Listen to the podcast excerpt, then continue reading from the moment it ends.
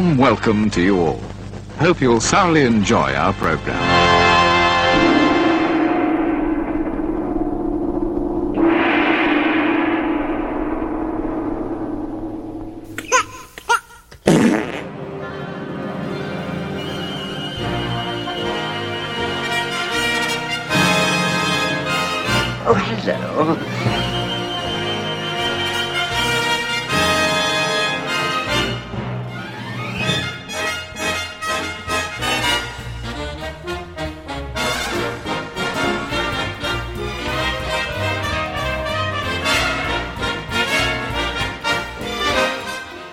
The Reel Britannia podcast, a very British podcast about very British movies with just a hint of professionalism. Good morning, Scott here. This week we are discussing Rita Sue and Bob Too from 1987. Joining me is my regular co host Stephen. Good morning, sir. Good morning, mate. And by special request, it's Anthony. Hello, mate. Hello, hi everybody. We've already been doing a bit of film reviewing, haven't we? Before the mics were turned on, I think we've done Yes, enough to yes, cover an entire episode. We've, we've covered Yes, everything yes. from Baz Luhrmann to nudist movies. Yes, I'm already burned out, unfortunately. oh, only kidding. Nice to be back. My choice this week. I'd never seen it, so I watched it for the first time on Ooh. Friday. I think Stephen, you've already seen it before, Yeah, I think I've seen it several times at least. and Uh, Ant- not recently. Anthony yourself. Yeah, a couple of times. Yeah, I remembered Michelle Holmes because I used to watch uh, Coronation Street back in the day. Of course, she was I in her. Mm. Yeah, that's right. So yeah, It's one of those movies that I should have watched. You know, it's it's got my my name written all over it. It's you know a British movie from the eighties. It's a Film4 production. I, I watched all the other sort of Film4 stuff round about this time, and it's Mm. just escaped me. You know. But I knew a lot about it, and I knew some of the scenes that were coming up because my nephew, who well, he's now forty, bless him, but he was obsessed with this film when he was a teenager. I'm intrigued to find out what you guys think about it because, as I say, as a first time watch, I've got quite a bit to say. So Yeah. let's play the trailer. It's Rita Sue and Bob Too will be back after this.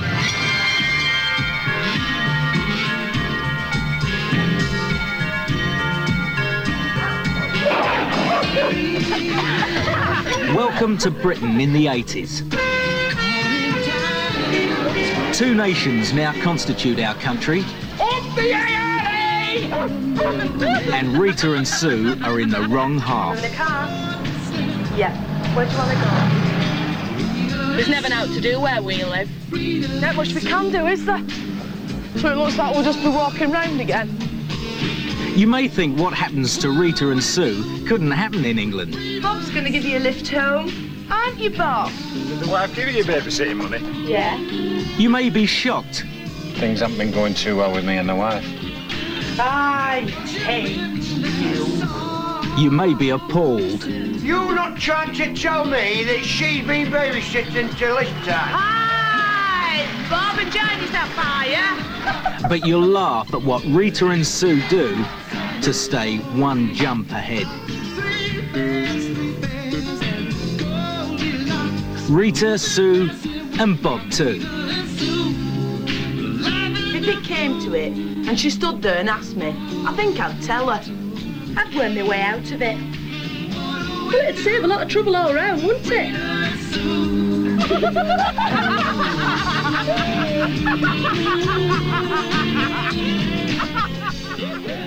Okay, that's Rita Sue and Bob Too from 1987, directed by Alan Clarke. The synopsis. Rita and Sue are two teenagers living on a rundown council estate in Bradford who both share a job babysitting for Bob and Michelle's children. Whilst giving them a lift home one night, Bob decides to take Rita and Sue up to a deserted countryside landscape. Clearly knowing what he has in mind, Rita and Sue are only too happy to oblige and both have a sexual encounter with him that becomes a regular occurrence. Again, this is an awful synopsis. We ought to write our own, I think, sometimes for this. Yeah. Stephen does some great ones with lots of alliteration. I think we ought to stick with that.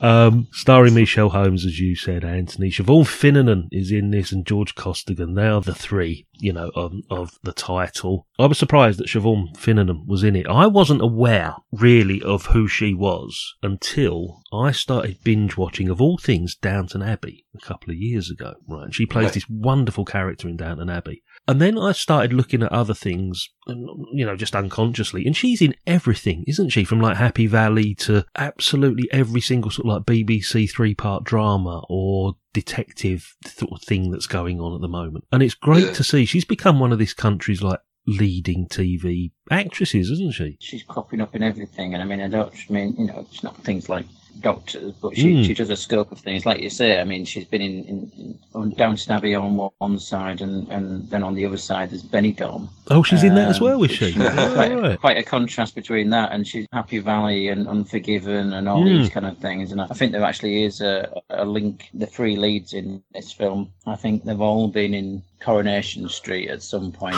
I think they've All right. all right. been in. They've all been in Happy Valley at some point. I, in fact, I think Mm. George and maybe Siobhan. Or, She's definitely in or it. She plays the Michelle, sister.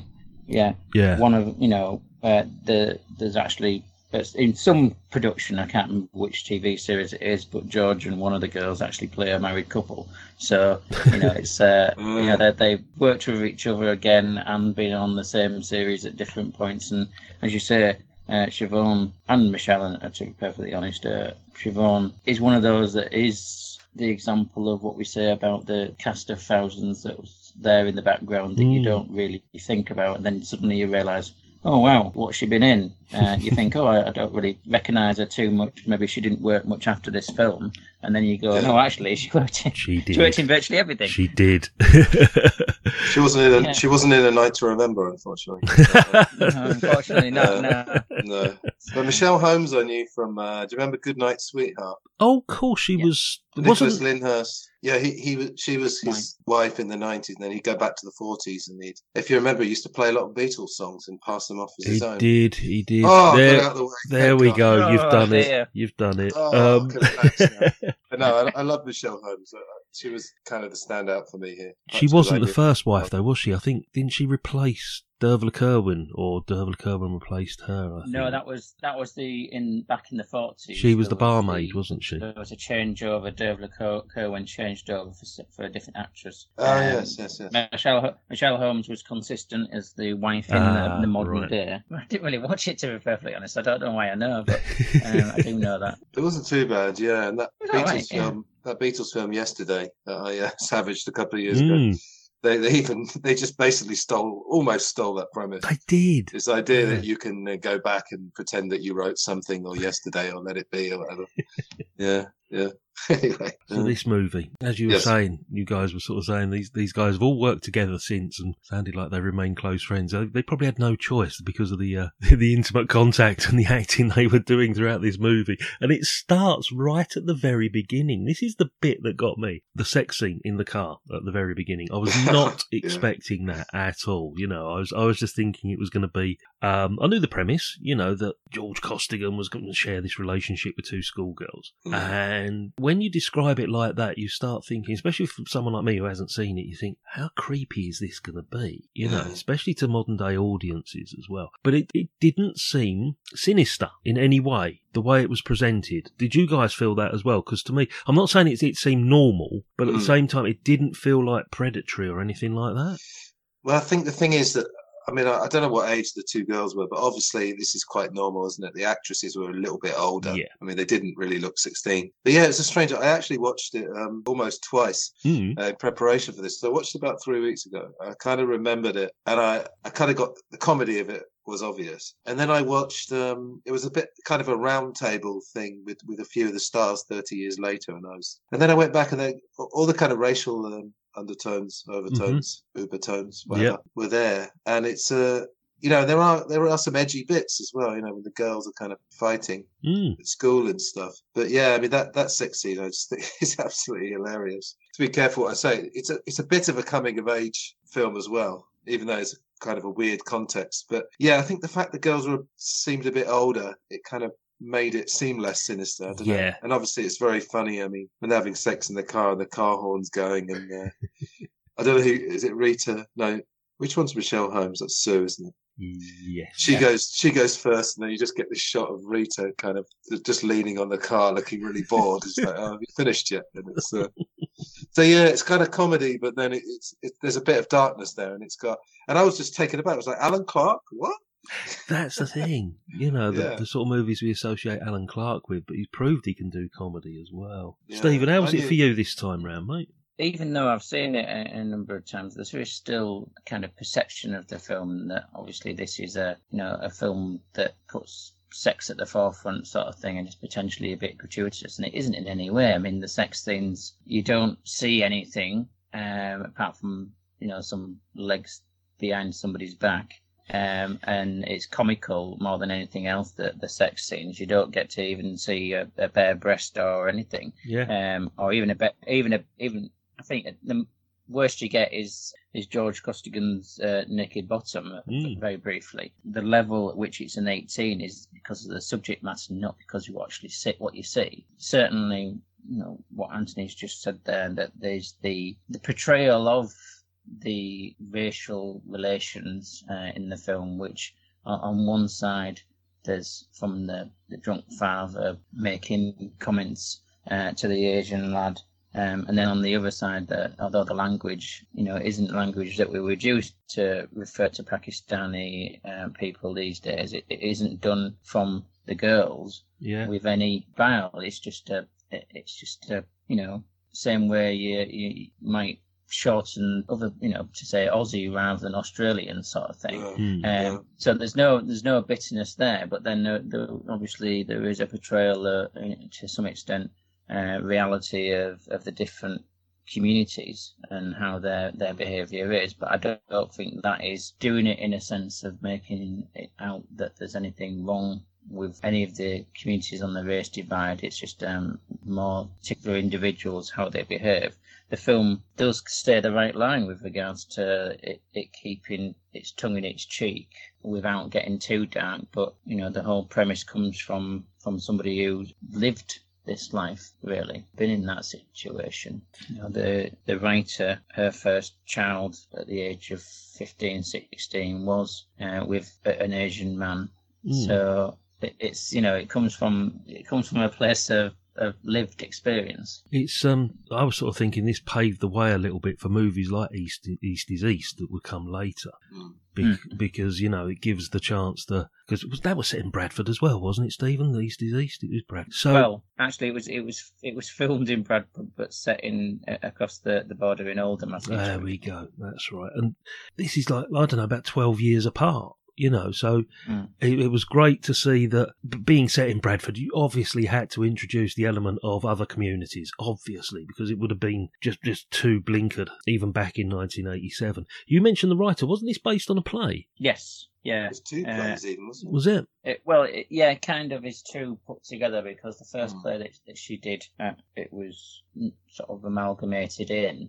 Hmm. um, which is I'm trying to remember what it's called. It's named after the area, Right. um, the sort of the estate where she was from, um, and then she, on the back of that, got commissioned to write this, and she wrote this as a as a play um, as the commission, and then they decided to develop it and she wasn't entirely happy with the results because they changed um, the the ending to make it happier, but and also because she got massive amount of abuse from the estate she was still living on because of the way it was portrayed in the film. But personally, uh, you know, I spent I spent Wednesday uh, of this week in and around that area. Mm. Of, of Yorkshire, Yeah. um, so with my my friend uh, Shiv, and yeah, I mean, I, I was watching the film and reflecting and thinking, oh, nice to see Yorkshire in better days. Um, Do you know what I was thinking? We talk about very British movies. This is very British. You wouldn't consider this movie, you know, if you was to give a list of very British movies, this is an actual perfect slice of 1987 Bradford, isn't it? Yeah, Yeah, hmm? this is, and this is any number of you know northern towns in the eighties you could have you know seen in this. This is particular that you're in North Bradford here, where you're sort of five miles away from the moors, Mm. And my daughter lives in one, one just around the corner from where um where one of the uh, bits of this is set. To be honest, um, so it is very much you know a territory that is recognisable to a lot of people in in the north even now. But you couldn't mistake this for anywhere else in the, the world, I don't think, or anywhere else in the country. To be perfectly honest. The, the phrase gonna "it's grim up um, north" it certainly applies here, doesn't it? It's grim. Yeah, it Is should have been. true One, this should have been a pick by me. This should have been a pick it by was me, not definitely, you, Scott, yeah, shouldn't it? definitely. Is it true though, Stephen? They've all got Lancashire accents, the the actors. It, yes, yes. Yeah, as a York, yeah. as a Yorkshireman, um, uh, it's definitely the. I think, to be perfectly honest, uh, out of the five people who really are the main main Mm. people on on screen, you've got that that all of them are, are from the other side of the Pennines, as we say. That the, Mm. I mean, you got to get to to the Asian fella to find somebody who's York, uh, well, actually is Yorkshire, I think. Oh, he's from Um, Yorkshire. Yeah, yeah. Um, but I mean, obviously, um, wasn't originally born in, in Yorkshire. He was born in Kenya. Um, Oh, right. So it's even worse. So, so yeah, I mean, Mm. you know, you you you're finding that it's only the sort of side characters, um, Mm. such as the the old guy stood on the balcony shouting. Mm. uh, Brilliant. Yeah, But that yeah, that that's good. fascinated me. That and the guy that's always watering his garden, Oh yes, yes, yes. Yes, yeah. permanently watering his garden. Yeah, th- those are the kind of British things almost. I don't know. I don't want to generalize, but in American films, you just don't seem to get that It's very quite as quirky. isn't it? Yeah. I don't know. It's very quirky, isn't it? that aspect of it reminded me sort of like of Kes or, or some sort of Ken Loach movie where there is a bit of focus on people in the background, but you know, probably most of them aren't even actors. They are just, you know, actual bystanders or real people that are genuinely just brought in just to behave as themselves in the background. You know, I got that feeling that a lot of that. And also people who just um, kind of hanging around. You know, because a lot of people, you know, it doesn't have to be in England, it could be anywhere, but just, you know, that old guy just is watering his garden because maybe he hasn't got anything else to do or something. Well, or, there was a or lots of by, bystanders and stuff. Yeah, that- when- at the very- school. That's the thing I love in films. At the school, when they're at um, the Bronte's house or somewhere like that, and they're walking down the cobbled hill, Mm. and then there's two people leaning over from a tea shop who obviously were just there having a cup of tea or something. Um, and you can see that they're genuinely like, well, hang on, what's going on here? There's there's Alan Clarke filming a movie, sort of thing, you know. Oh, right, yeah, yeah. a bit of like um, what do they call it, a guerrilla filmmaking almost. You know, it's just like get the girls to walk down the hill and we'll just film the blooming thing. Yeah. Yeah, I think a lot, of, a lot. It did definitely have that film, the, the Ken Loach factor of Hmm. um, ordinary people from the community being brought in, and you know, same way as uh, the did for uh, Gregory's Girl as well. Yes. Um, Oh, yeah, that, yeah. that element where, I mean, obviously the school link comes in, but it is drawing upon you know sort of local talent and getting extra, you know, getting people who were the extras um, to be there, and that is what you will find in a number of these films. Obviously, there's a cost element to it, but there's also an authenticity um, to it that these are are the people perhaps from the community or at least from the, the right area. And in this case, it's trying to offset the um, the interlopers from Lancashire.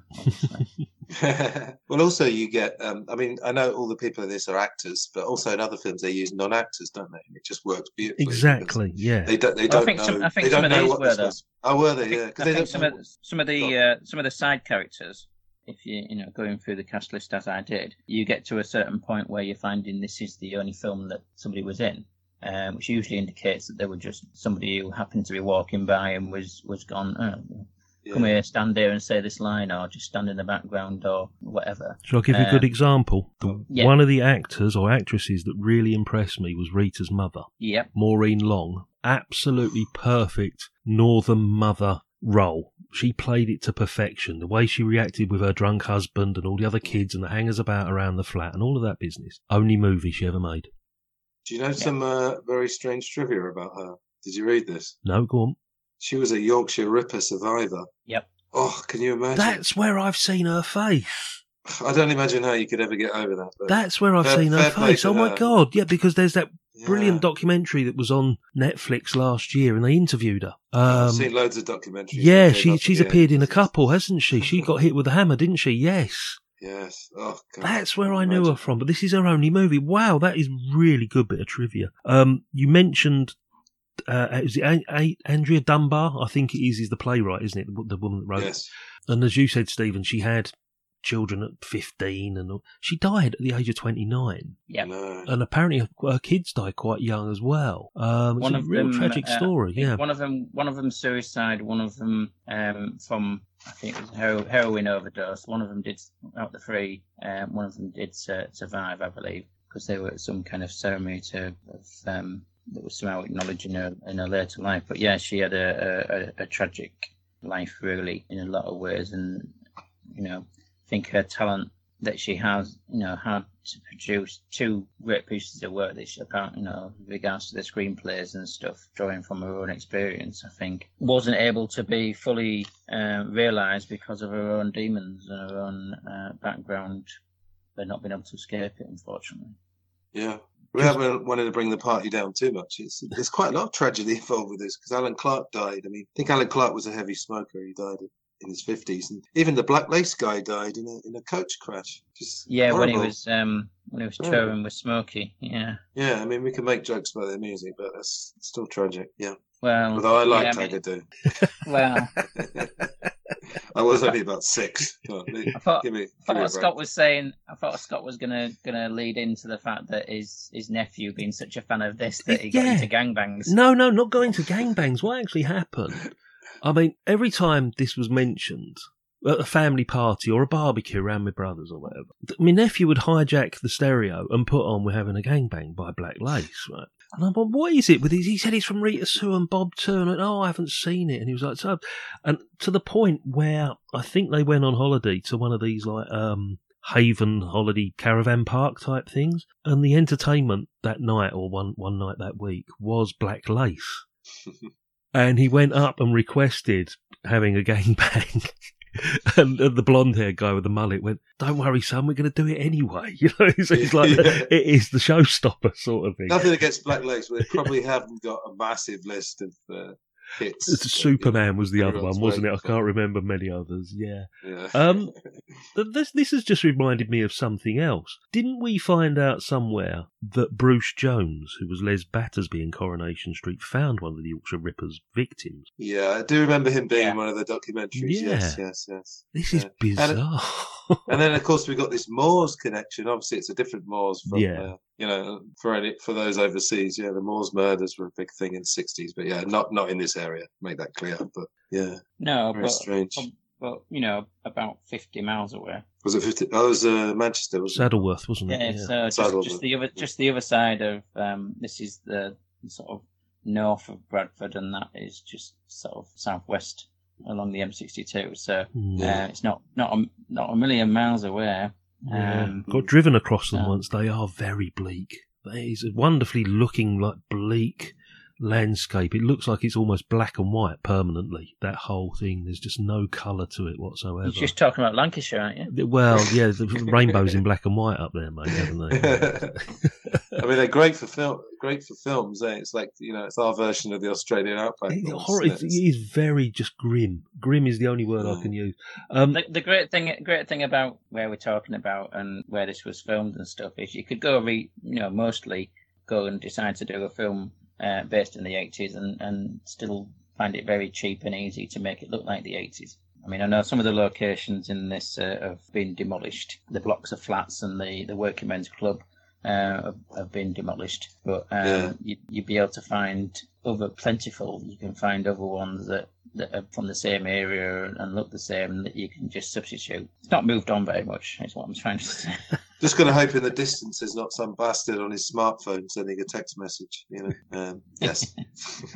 just briefly, yeah, they're somewhat timeless, aren't they? The Moors.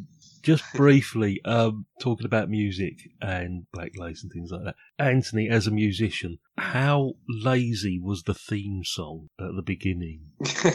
It's basically it's just Rita and Sue, and it's Rita and Sue, and he repeats it 20, 30 times, and then it finishes off as the song comes to a conclusion, and Bob too.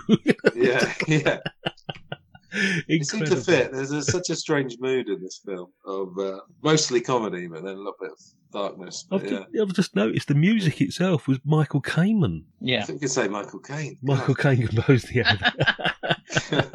Not a lot of people know Not that. a lot though. of people know that. Okay, so we, we've mentioned most of the actors and actresses, but we need to find out exactly where they stand within the Village Hall of Fame. So grab your keys, Stephen. Let's take a walk up the path.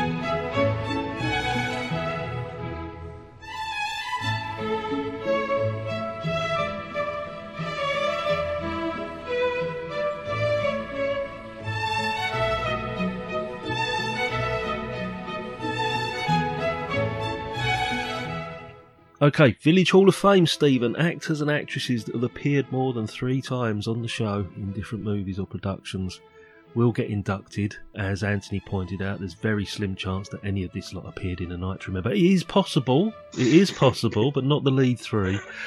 How did you get on this week? How, did, how, how are things looking in the hall? Right, well, we've got one fella who is making his second appearance, which is Bernard Wrigley, who wa- was the teacher in this film. He was previously in Brassed Off. Ah, okay. So with that that um, chuckle brother moustache, um, and then you know getting getting easily distracted from people's homework by deciding whether to put a bet on a horse, which um, isn't entirely out of character um, uh, and is a, a lived reality really Yeah. of some of the teachers up here. So yeah, that's it. Is that it? Oh, So it's the first appearance from for Leslie, Leslie Sharp, which who will um, appear in um, soon in Mike Leigh films. But Um, we've had nobody there's other- else. There's others in there. No, there's others in here that will appear in other things. Uh, That's in the amazing. future. I mean, But um, this is the closest we could get to a repeat appearance, which uh, is a rarity. we haven't had Really? this since episode like five or six. This doesn't happen. yeah, I mean, I'm trying to think. Last, last time it, it did happen, I think it might have been one of the episodes that I was on, such as maybe Legend or, or one of those. Possibly, that's, uh, more recent, but Yeah. otherwise, no. There's uh, this is a, a complete anomaly with regards to only having one person that's previously appeared in something, and even then, them not having appeared three times. Well, any hope of you padding out this episode for the next ten minutes has gone right out the window. So quick, No. help me out here, guys. Well, I was, I, I got, well, I got, I got a bit, bit distracted because I, I saw um, when I did look at, at Bernard Wrigley's thing straight Yeah. away. Um, it came up on IMDb. It's got a, a, um, a picture at the Mm. top of it that uh, I immediately thought, oh, look at that! It's going to be that he was in East is East right. because you know the, the there's a, a picture there which is has got um, on Paris, um, Oh, I and can then see it, turns yeah. out yeah. and then it turns out that that's my son, the fanatic, not not East is East. um, and uh, so I was like, oh, didn't didn't get him in. Having one person, but them achieving the the three would have been, Think, respectable. But unfortunately, no. This is uh, shallow ground. Wow. Um, this time round. That's so, there are, as I said, there are, some of them will appear in other things, I'm sure, because we there's various Yeah. faces we recognise. But at this stage, uh, a combination of it being the first thing in people's career a lot of the time, and a lot of um, unknowns and one-off lot of. And, yeah. you know, the local community stand-ins, as it were, making guest appearances. We're we're in a situation where that's all we're we're getting out of this, and we don't even, you know, the the writer. Uh, Andrea, this was the, you know the only thing that she did. Yeah. Uh, Mm. Although Alan Clarke has done a number of, of things previously, He'll crop up again, obviously, with Scum. he'll but, crop up mm. again. At this point, he's not actually appearing in um, anything else himself either. So, Hmm. So I wanted yes, to- it's mm. uh, shallow ground this time round. Absolutely. I wanted to say that this isn't typical Alan Clarke, but when you think about the subject matter and how dark it actually is under that frothy surface, yeah. it is quite an Alan Clarke movie, isn't it? You know, when you think of things like Scum and all the, you know, the, the Firm and all those films that he's done, Yeah. it fits perfectly, doesn't it? I think. Is he from the north or the south, Alan Clarke? I'm going to say the North. I'm not 100 percent sure, to be honest. Let's have a look. Yeah, he was he was another person from the other side of the Pennines, if I remember, There but I don't know Oh, where. right. Because saying like Scum. Do you remember Made in Britain with uh, Tim yeah, Roth? yeah. Oh, brilliant! So good. I saw that again recently. And the firm, they're all sort of based around London, aren't they? Or I don't know. Yeah, Scum pretty much, I London? think, I yeah. don't know. Well, In the there's a, south, anyway. Yeah, well, there's a mixture of sort of like um, accents and characters in Scum because it's a prison where that's taken in prisoners from all over the country. So, Oh, isn't yeah. it? Yeah. yeah. Oh, of course, yeah. Um, So Alan Clarke was from, born in um, Cheshire. There we go. Yeah. Yeah, born in Cheshire and, and For sure. lived his life lived his life uh, mainly to begin with in, in Liverpool. So There is another Yeah. comedy. There is another comedy which is absolutely dire, if I remember rightly. Billy the Kid and the Green Baize Vampire that he did Ooh. came out about the Damn, same sort that of one. time. Yeah, don't even go there. It's it's, it's uh, quite bad, if I remember rightly. Phil Daniels, Alun Armstrong. There we go. Yeah. Uh, the, the BFI has described it as undoubtedly the only vampire snooker musical in cinema history. and that's exactly what it is. Uh, I like a bit of snooker, but uh, still probably won't go near that one. what about uh, can I ask, us, Mm. what about the girls speaking together? I thought that was a great touch in this film. They were a double act, weren't they? They were a Yeah. perfect double act. Yeah, Um, I guess I mean, it comes across as entirely natural. It's, it doesn't seem in any way scripted. Their performance is them just being themselves in many ways. Um, although they're slightly older, like you said, um, than the Yeah. schoolgirls that train. They're just delivering the, what they would have done two, three years before if they'd been at school in this situation, just been been northern girls, really. It's a classic case of best friends forever, isn't it? You know, it's like your your best mate at school, but you know the situation suddenly changes when this Mm. whole thing opens up, and the pregnancy, and the fact that she's been seeing Bob behind her back, and then becomes a completely different movie, doesn't it? The second half with the relationship with Aslam and all of that side of things. yeah, but then I say I, I kind of I kind of liked Michelle Holmes a lot in, back in the day. I thought she was great. She was great Although in she's- this. Mm. Yeah, well, when she was in Coronation Street, it wasn't you know she was kind of the cheeky barmaid, you know.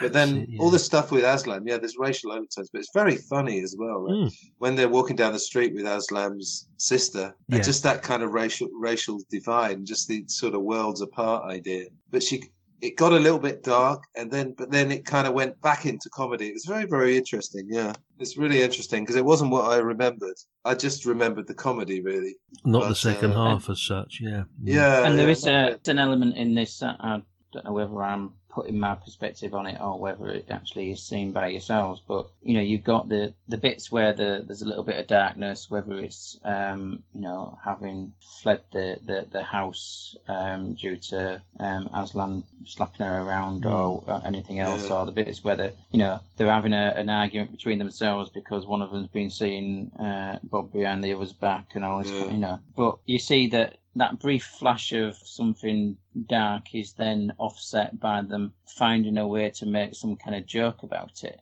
And which is a, I think, an, a very northern characteristic where you know we find a way to we make a joke when things get dark um, in order to try as a coping mechanism almost, and that's I think displayed by the girls particularly, you know, throughout this that they're just whenever things are happening they're making the jokes. So hopefully that's a, a northern characteristic. Do you know what you could Definitely actually describe this movie as, guys? You could actually describe this movie as not a kitchen sink drama, but a kitchen sink comedy. Yeah. yeah, yeah. It's got a few layers to it, hasn't it? Yeah. So it is a kind of a coming of age. I don't know. I suppose.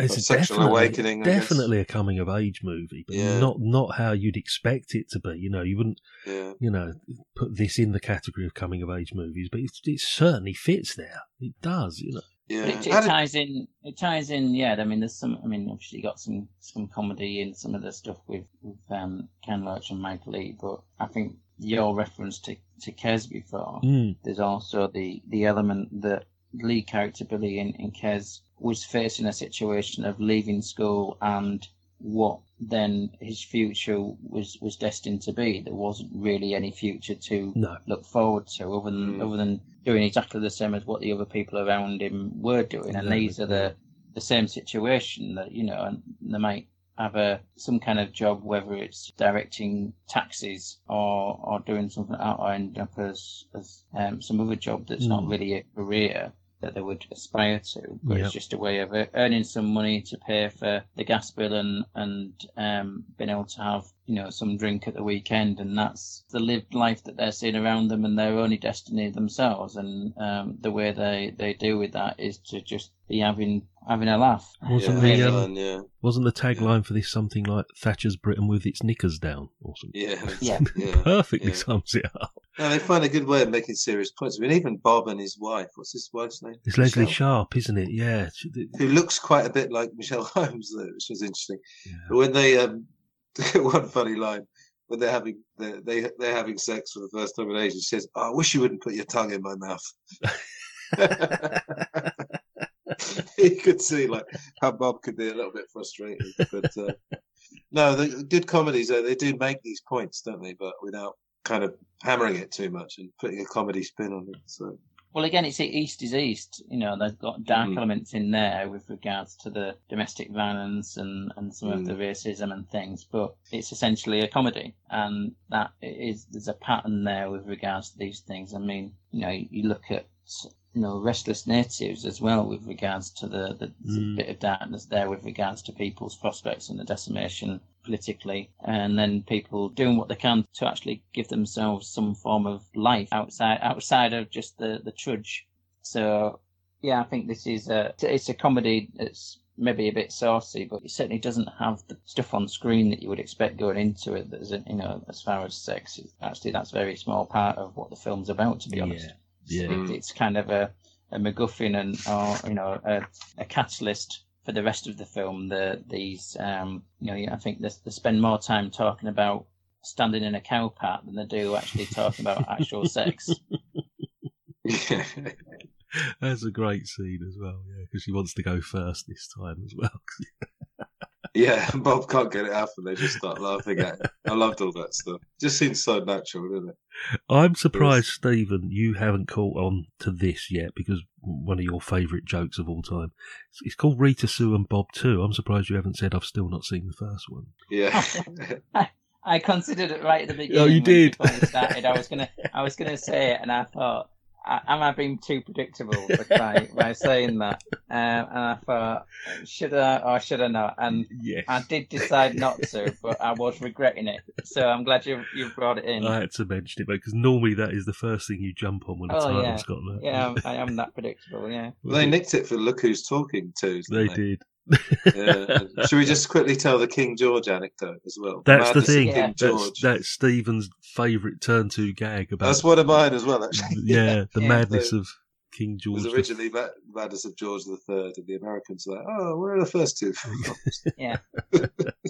I, I'm just going to sort of finish this off by saying, look, my first time watch, and I absolutely loved it. It surprised me at how frank and how open it was. I was expecting it to be a bit more subtle. You know, that first scene when, when they're having it off in the car.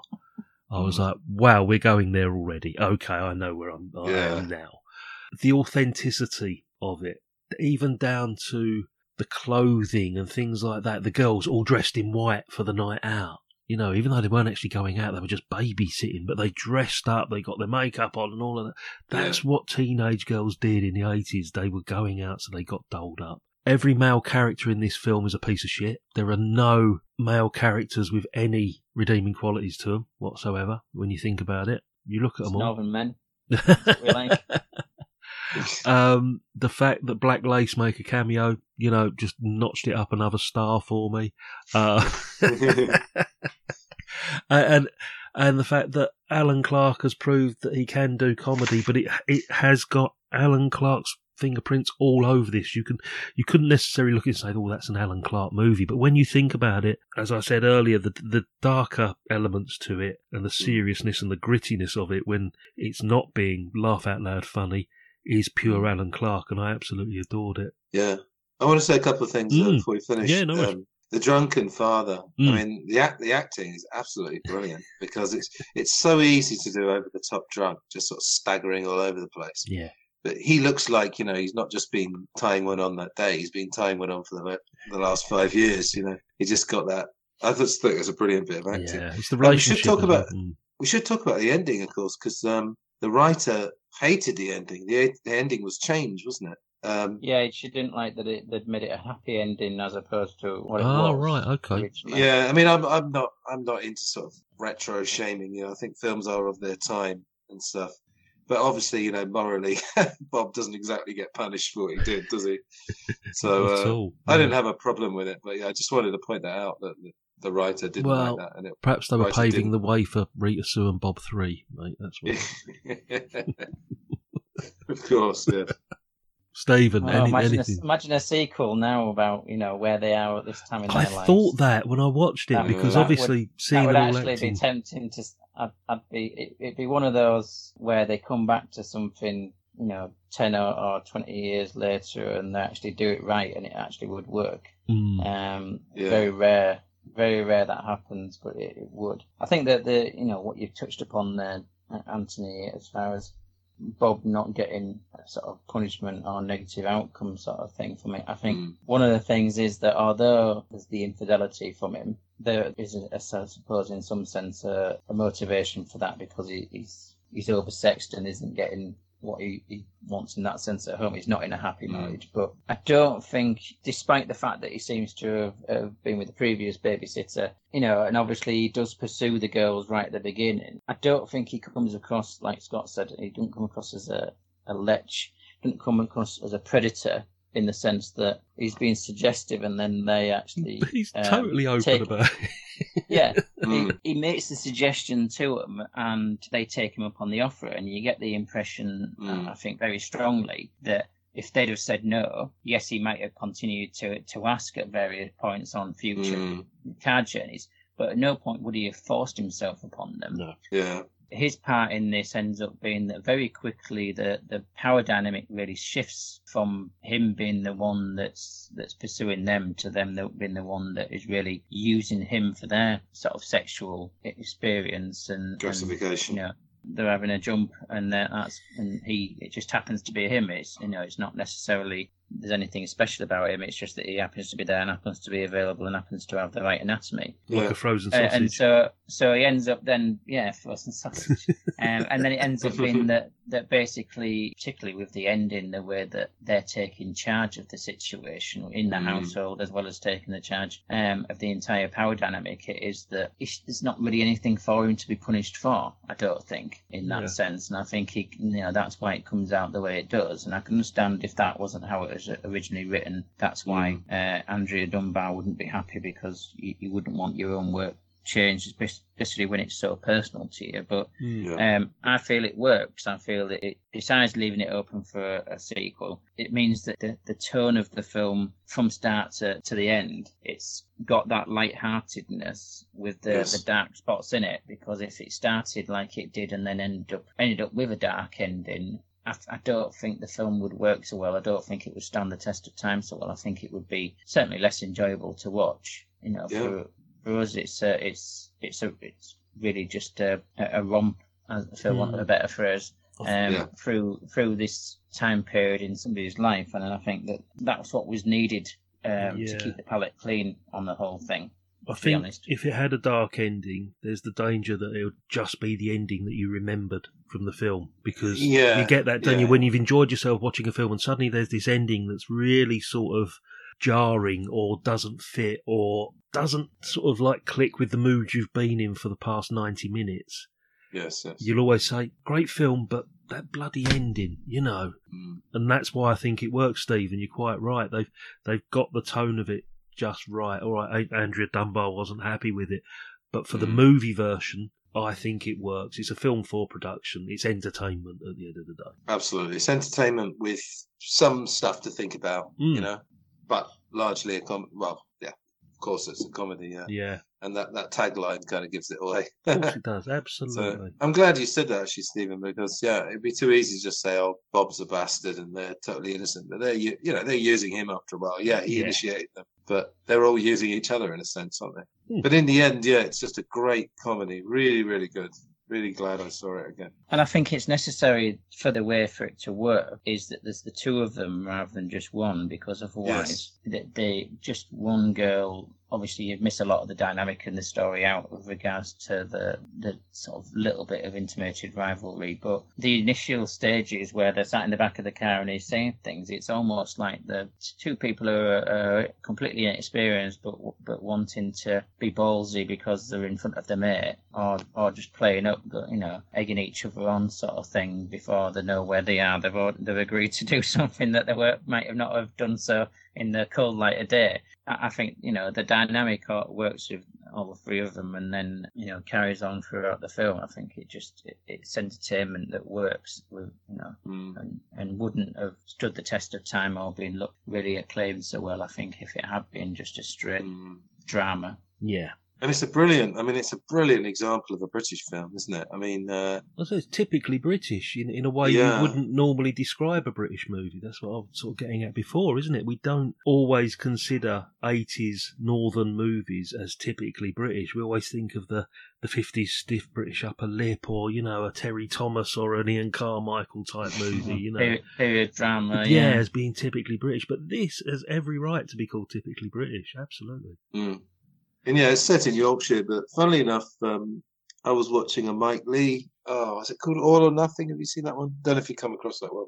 but there's Uh, is that there's early shades of oh, I can't remember. I think it's early nineties. Timothy Spall's a taxi driver. It's the one that's got um no you're not a big fan of his James uh, Stephen, but James Corden. It's the one where he plays like a mentally challenged kid. He's actually really good. He does a great performance. Ooh. Anyway, I was watching it, and obviously Mike Leigh films are a lot more serious, but also there's that idea of them on a on a council estate and people and there's two people have sex in a car and it's almost like because they haven't got anything else to do that day kind of thing.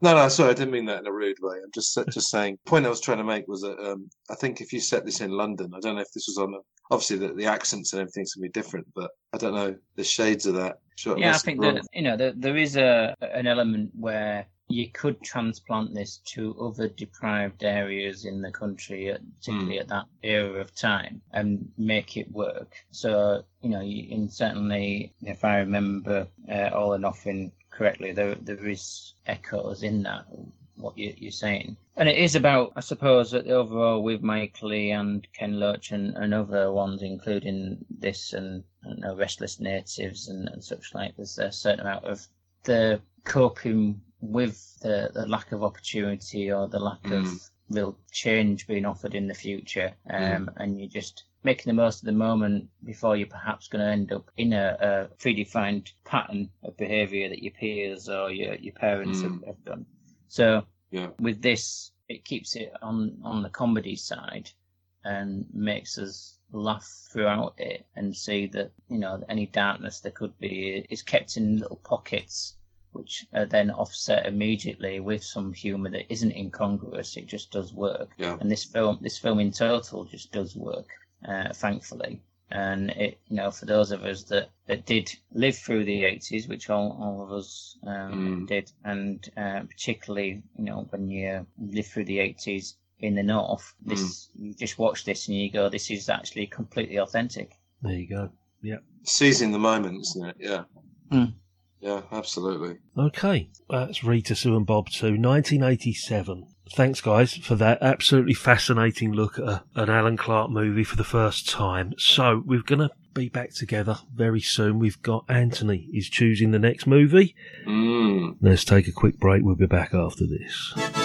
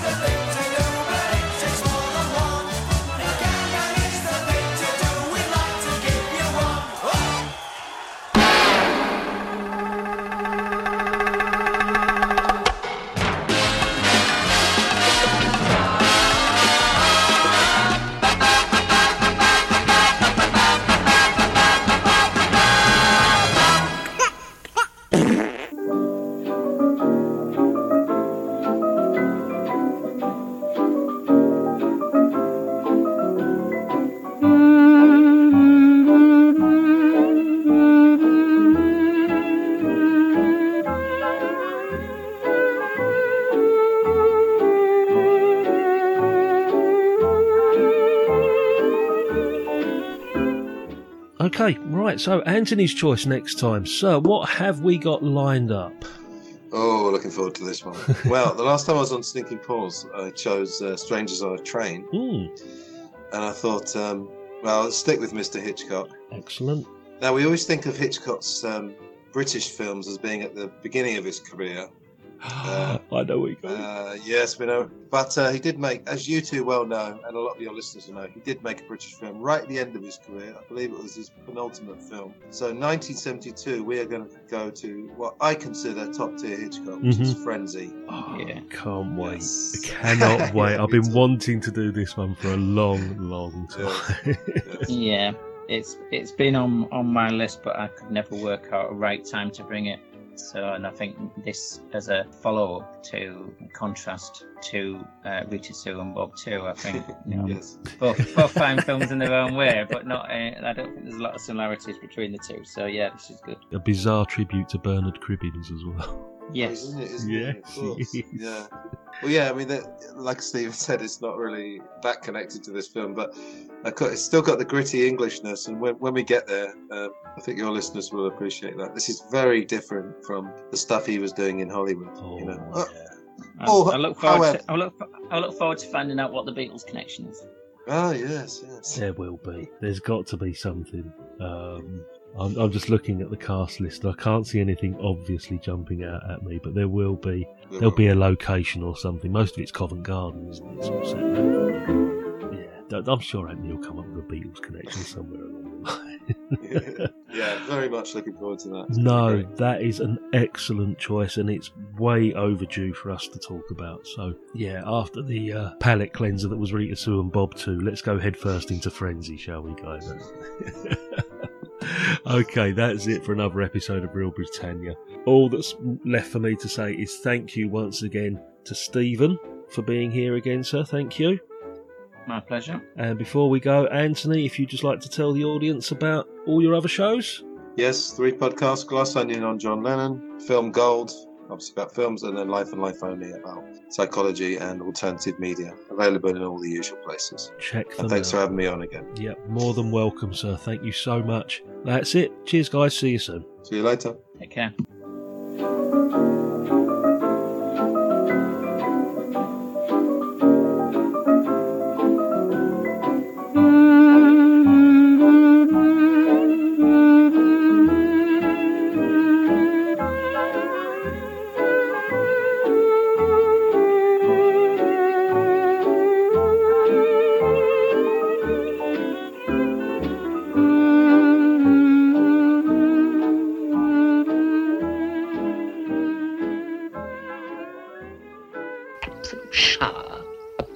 Positive shower.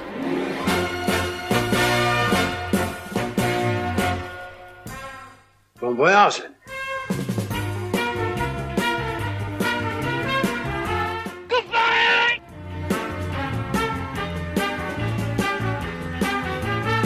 Good luck. Thank you.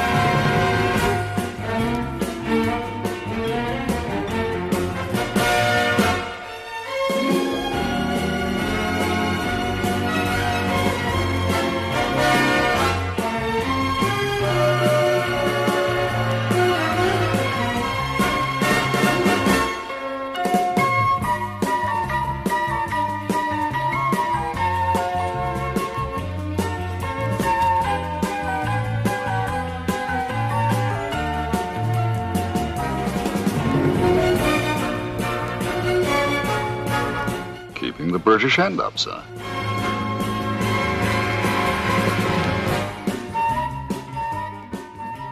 I'm sick of beans.